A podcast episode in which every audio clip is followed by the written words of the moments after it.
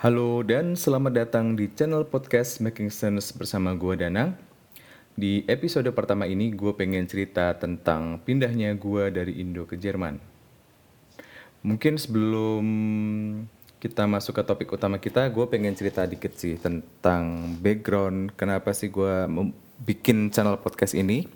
Jadi gue tuh ngerasa gue punya cukup banyak keresahan yang ingin gue tuangkan dan kebetulan karena gue nggak punya audience ya jadi di Twitter ya follower gue terbatas, Instagram juga follower terbatas. Jadi gue coba untuk menginisiasi media baru untuk menuangkan pikiran gue.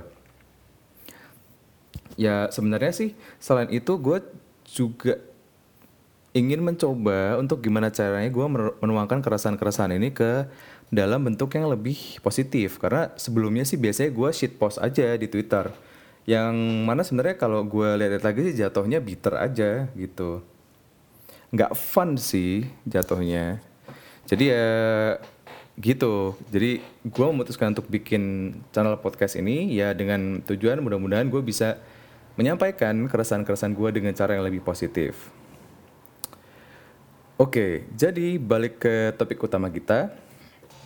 Sekarang gue tinggal di Munchen, Jerman Selatan, sudah hampir satu setengah tahun.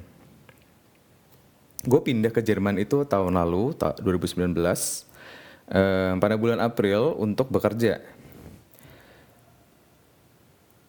Dan gue Uh, mungkin gue cerita dikit juga tentang pekerjaan gue. Jadi gue adalah web developer, lebih tepat uh, ya gue web developer. Jadi gue fokusnya di front end. Buat kalian yang nggak um, familiar dengan uh, apa itu front end itu basically adalah uh, untuk untuk uh, konteks web development orang-orang front end ini biasanya yang bikin uh, tampilan, bikin user interface. Jadi kalau misalnya ada button atau ada um, layout di web yang kalian buka sekarang itu yang bikin biasanya anak-anak front end. Kurang lebih itulah yang gue kerjakan. Nah, sebelum di Buncen itu gue sempat tinggal di Jakarta selama 2 tahun. Setahun pertama gue kerja di perusahaan bokap gue jadi pembantu umum. Ini sedikit lucu sih sebenarnya. Jadi ini emang literally pembantu umum karena gue ngerjain macam-macam jadi gue jadi notulen rapat jadi tukang fotokopi juga terus kadang-kadang ketemu klien juga macam-macam sih. Kadang-kadang juga nyiapin dokumen tender. Dan waktu itu gue pernah sekali berangkat ke Ambon waktu itu buat buat ini buat tender. Adalah itu tender dengan PLN jadi waktu itu gue datang untuk submit dokumen lumayan seru sih tapi ya gitu karena um, akhirnya gue eh, memutuskan untuk resign karena gue ngerasa gue nggak cocok dengan uh, bidangnya jadi gue akhirnya resign dan gue apply ke salah satu startup di Jakarta Selatan.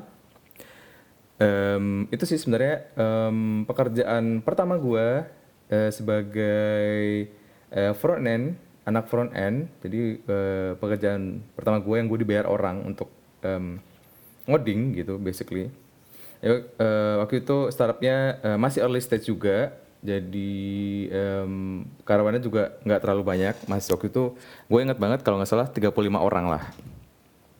Nah itu itu um, itu pengalaman yang sangat menyenangkan sih buat gue nah karena memang pada dasarnya gue nih milenial ya meskipun gue bilang itu menyenangkan tapi ujung-ujungnya gue resign juga kan ya gimana gitu ya emang milenial kan emang agak bangkainya begitu emang kena bujuk duit dikit mau langsung pindah deh. Emang dasar kutu loncat nih milenial.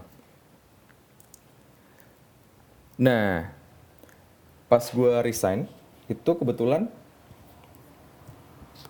ah, sorry. Kebetulan gue waktu itu ada um, ada masalah di rumah jadi masalah di rumah ini itu honestly bikin gue panik setengah mati sih. Itu bikin gue panik setengah mati dan um, ya gue terguncang lah waktu itu.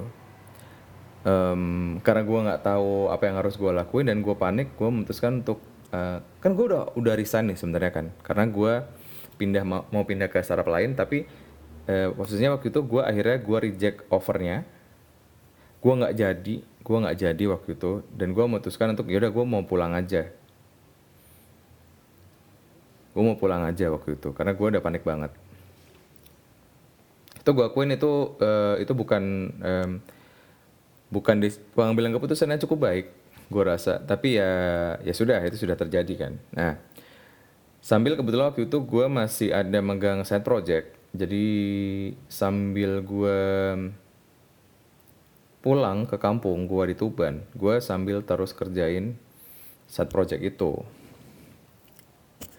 Nah hmm, sebenarnya sih dengan gue pulang ke rumah itu nggak nggak kalau dibilang membantu menyelesaikan masalah nggak juga sih. Yang ada malah uh, gue nya stres karena gue gak ada temen di rumah gitu. Karena gue juga tidak tidak membantu keadaan dan gue guanya juga makin stres gue akhirnya memutuskan untuk balik lagi ke Jakarta gue balik lagi ke Jakarta. Um, jadi waktu itu gue sambil nggak jelas sebenarnya uh, ya ada sih kerjaan waktu itu ada side project lah. Um, tapi ya gue nggak ada pegangan kan. Gue bingung mau ngapain akhirnya gue ambil lah um, bootcamp. Bootcamp untuk untuk mengisi waktu. Waktu itu bootcamp data science.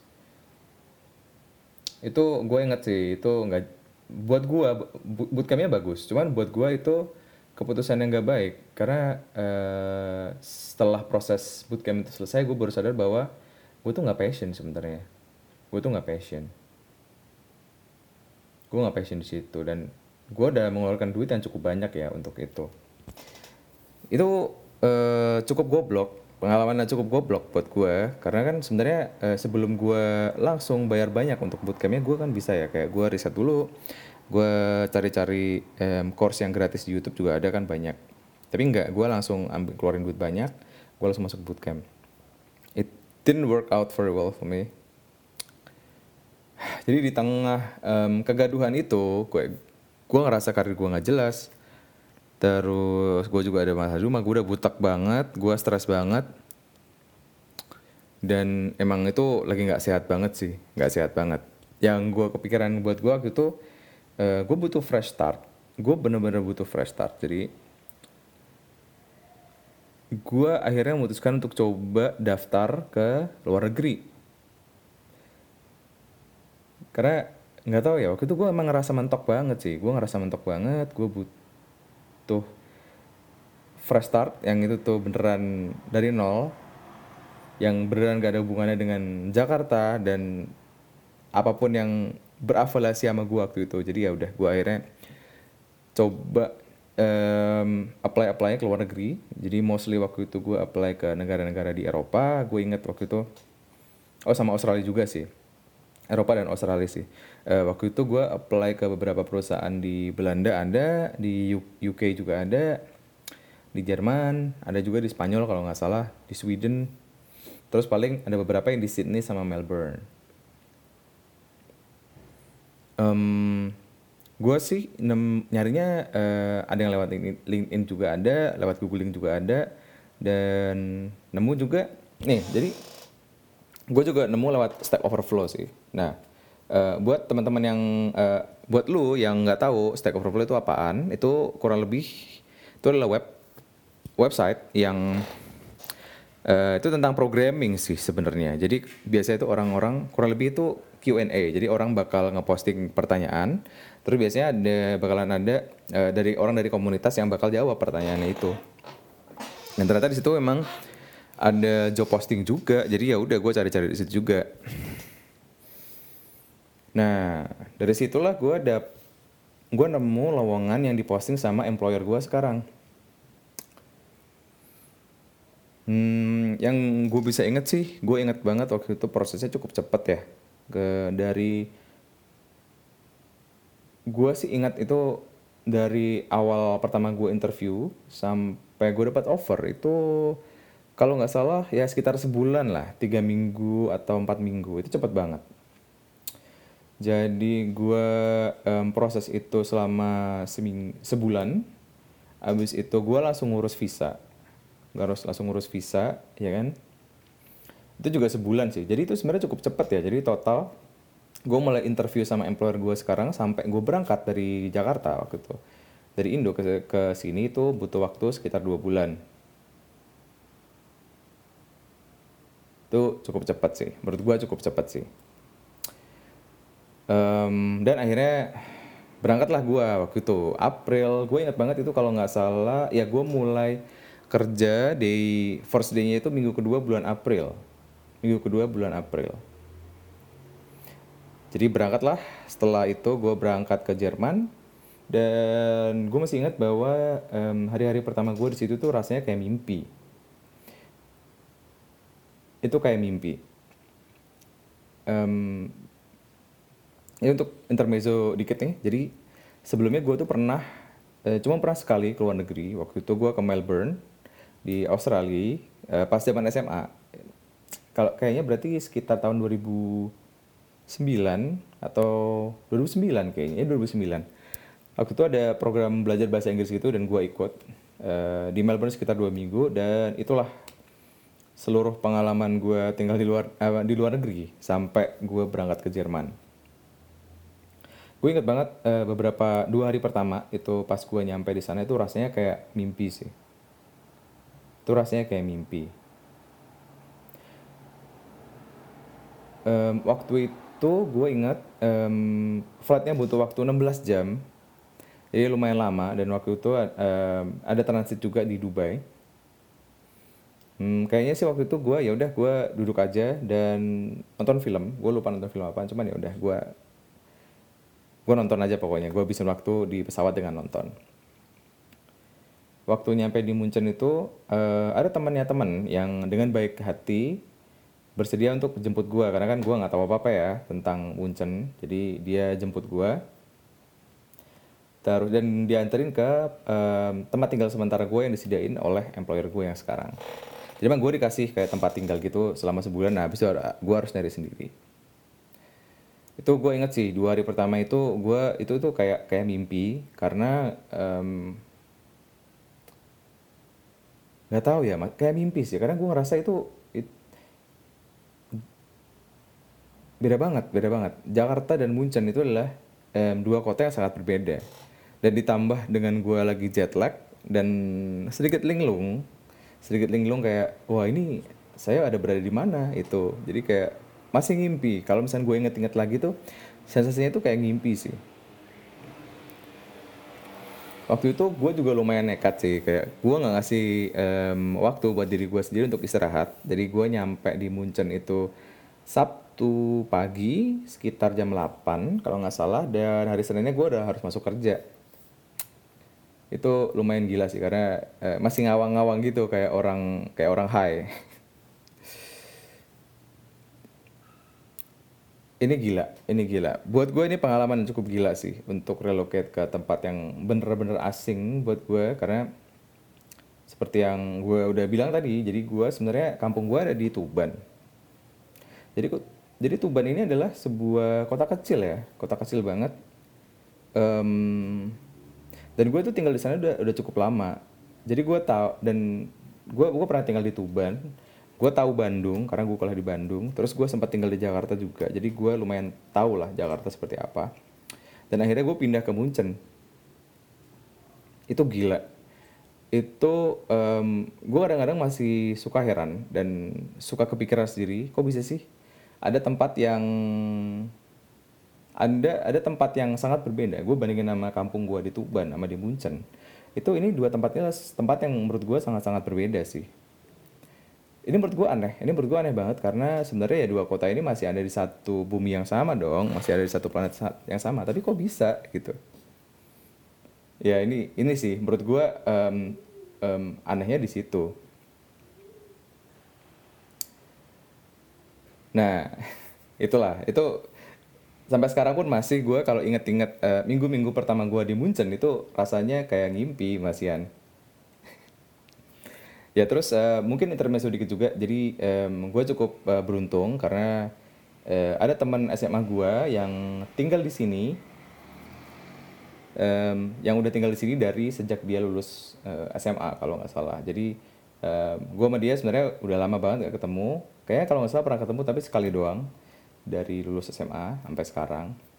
Terus ya udah kita um, bisa reunian di sini dan itu kocak banget karena akhirnya kita ketemu di um, kocak eh, di minggu pertama di minggu pertama gue masuk kerja kita janjian di ada satu restoran Thailand gitu deket deket eh, kantor gue itu juga cukup menarik pengalaman cukup menarik dan gue gua gua beruntung banget ada dia karena jujur aja um, susah sih kayak lo harus pindah ke lingkungan yang berbeda baru kalau misal uh, buat gue kalau misal nggak ada dia gue akan gue akan jauh lebih kesulitan sih.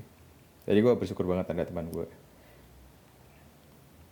um, ya yeah, anyway um, seperti yang gue udah sebutkan tadi, um, gue cuma pernah ke luar negeri sekali doang, dan gue juga udah ceritakan tentang gue tentang perasaan gue dan impression gue tentang uh, Munchen dan kampung gue di Tuban. Jadi memang ya ya karena emang gue juga lumayan oblivious sih dengan gimana sih kondisi um, dunia, gimana sih uh, dunia di luar Indonesia itu seperti apa. Um, gue ngelihat sih kalau misalkan di Munchen, kalau misalnya Munchen sendiri itu kotanya sangat teratur, public transportnya juga bagus, kotanya bersih, taman hutannya sangat dijaga dengan eh, dijaga dengan sangat baik, dan situs-situs sejarahnya juga itu dipelihara dengan bagus banget sih sama pemerintah. Terus uh, mungkin sedikit tentang Munchen ya. Jadi uh, Munchen itu lokasinya di Jerman Selatan berbatasan langsung dengan Swiss dan Austria dan perbatasannya itu sebenarnya uh, Gunung Alpen.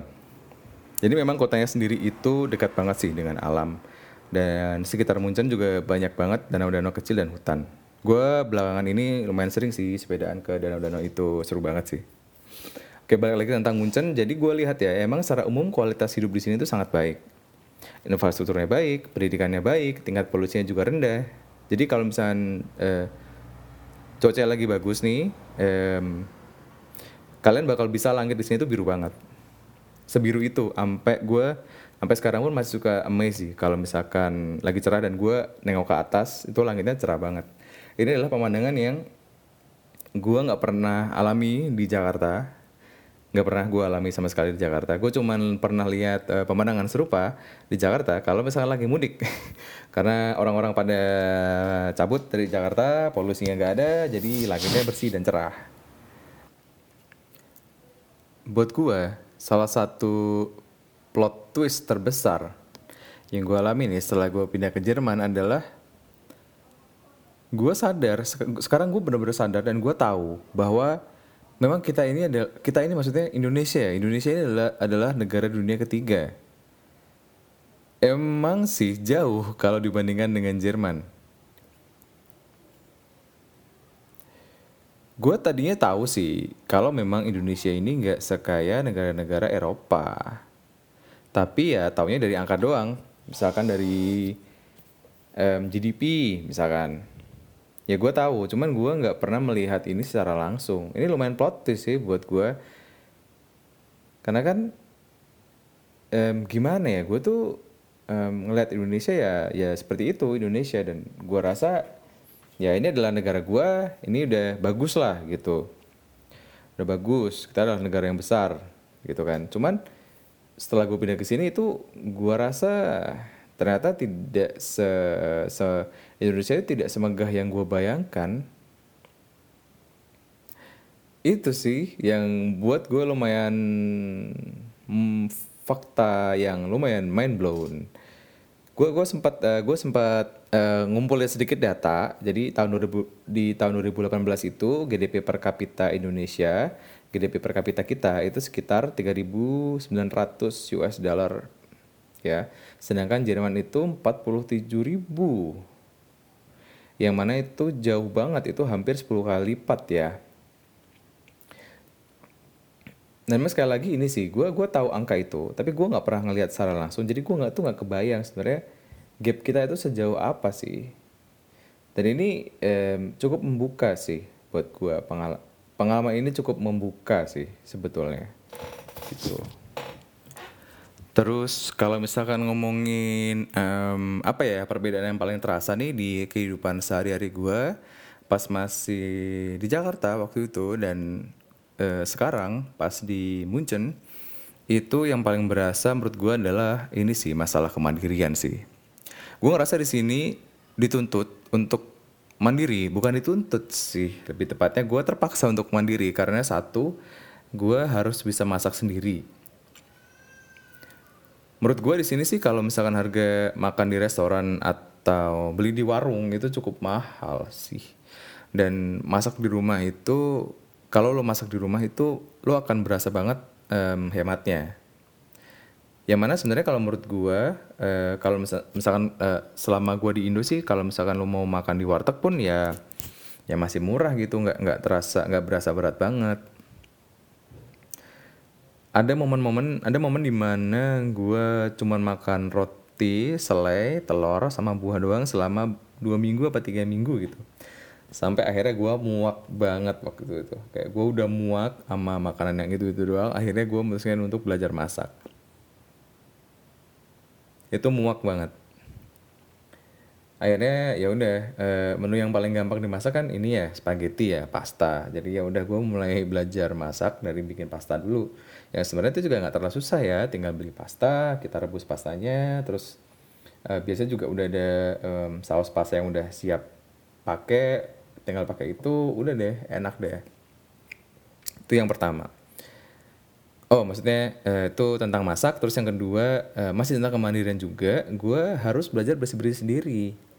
Jadi kan di Indo eh, itu tuh punya asisten rumah tangga udah biasa ya sebenarnya ya. Dan kalaupun tinggal di kosan pun biasanya juga ada eh, mas-mas kosan atau mbak-mbak kosan yang bantu untuk bersih-bersih. Sedangkan di sini tuh enggak. Mahal untuk jasa bersih-bersih itu mahal di sini. Gue harus belajar ngevakum sendiri, bersihin kamar mandi sendiri, ngepel sendiri, dan lain-lain. Nah, sekarang gue tinggal di apartemen sendiri, dan itu gue ngerasain banget sih, itu lumayan capek ngurusin ya. Karena lo harus usaha, berusaha gimana caranya lo bisa konsisten untuk bersih-bersih, kalau enggak ntar kamar lo bakal chaos banget, rumah lo bakal chaos.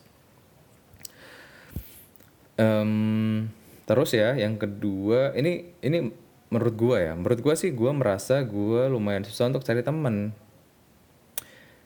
Emang sih dasarnya uh, gue gue harus mengakui bahwa dasarnya gue adalah orang yang susah untuk berteman. Apalagi di sini teman-teman kantor gue kan gak ada yang orang Indo ya. Kebanyakan sih ya ya orang EU juga sih. Cuman ya bukan orang Indo. Dan per faktor perbedaan bahasa sih menurut gue cukup berpengaruh. Cukup challenging sih karena karena basically kan kalau misalkan bahasa ibunya sama itu enak. Karena karena satu menurut gua um, ketika ketika mau bercanda pun itu ada bercandaan-bercandaan itu yang lokal. Lokal dalam artian itu cuma lucu kalau disampaikan dalam bahasa ibu dalam bahasa Indonesia. Dan ya itu itu membuat gua dan gua waktu itu ini sih lum waktu itu gua ngerasa insecure banget pas lagi pindah-pindah ke awal sini jadi itu tuh ngebuat gue kaku banget dalam berinteraksi sama teman-teman kantor gue. Jadi susah sih. Gua gua tapi itu emang faktor dari diri gue sendiri. Terus um, nam, terus mungkin nambahin dikit masalah bahasa. Jadi emang di kantor gue ini pakai bahasa sehari-harinya bahasa Inggris ya. Meskipun kita uh, company Jerman, tapi kita pakai bahasa Inggris untuk sehari-harinya karena kayaknya sih karena emang kebetulan banyak employernya um, sorry banyak employee-nya banyak karyawannya yang mereka itu adalah pendatang juga di Jerman. Jadi emang di settingnya adalah um, internasional. Jadi emang uh, bahasa resmi sehari harinya kalau meeting adalah pakai bahasa Jerman. Oh sorry maksudnya bahasa Inggris. Sebenarnya gue uh, bahasa Inggris nggak jelek-jelek amat sih. Kalau dilihat dari IELTS gue itu semuanya bagus kecuali speakingnya. Karena basically emang udah biasa kan. Maksudnya udah biasa nonton film bahasa Inggris. Jadi udah terbiasa dengar bahasa Inggris jadi ngerti. Kalau dengerin tuh ngerti. Udah terbiasa baca artikel bahasa Inggris juga jadi baca itu ngerti. Nulis gue juga bisa gak masalah. Cuma speakingnya itu loh yang susah banget karena emang gak pernah latihan. Dan ini jujur aja ini cukup challenging. Dan bikin gue cukup menderita juga pas awal-awal kerja di sini. Sorry btw tadi gue um, gue sendawa sorry hari ini lagi agak kembung somehow. Ya. Jadi saya mana tadi? Ya jadi em, itu lumayan challenging karena karena gue adalah software engineer jadi gue adalah programmer kan. Berarti diskusinya kadang-kadang ketika harus ngomongin hal yang teknikal itu dan harus ngejelasin. Tapi emang sih em, overall menurut gue eh, pindah ke Jerman ini adalah pengalaman yang cukup menarik buat gue karena selain em, ya ada tantangan-tantangan baru. Ini juga ad- menyenangkan juga karena gue juga jadi dapat eh, kesempatan untuk mengunjungi negara-negara tetangga. Gue pernah yang gue udah pernah kunjungin itu Austria gue pernah ke Belanda terus gue pernah ke Portugal juga pernah terus yang agak jauhan dikit em, paling Rumania sih sama Bulgaria pernah juga gue hiking sekali di eh, Alps. Itu seru banget. Karena emang menurut gue itu em, gunungnya beda. Karena kan kalau di Indo kan kebanyakan gunung merap gunung gunung berapi ya. Gunung berapi. Jadi di sini tuh bukan gunung berapi. Jadi dan kalau misalnya lo lihat itu juga tanah jenis tanamannya beda. Itu beda dan menurut gue itu seru banget. Mixed experience sih eh, secara umum ya. Jadi ada yang menyenangkan ada yang capek dan sedih juga.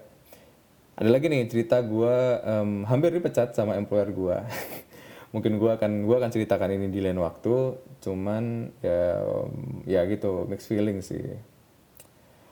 Terus em, em, apalagi ya? Mungkin itu sih mungkin itu sih yang pengen gue ceritain dari eh, di episode pertama podcast gue ini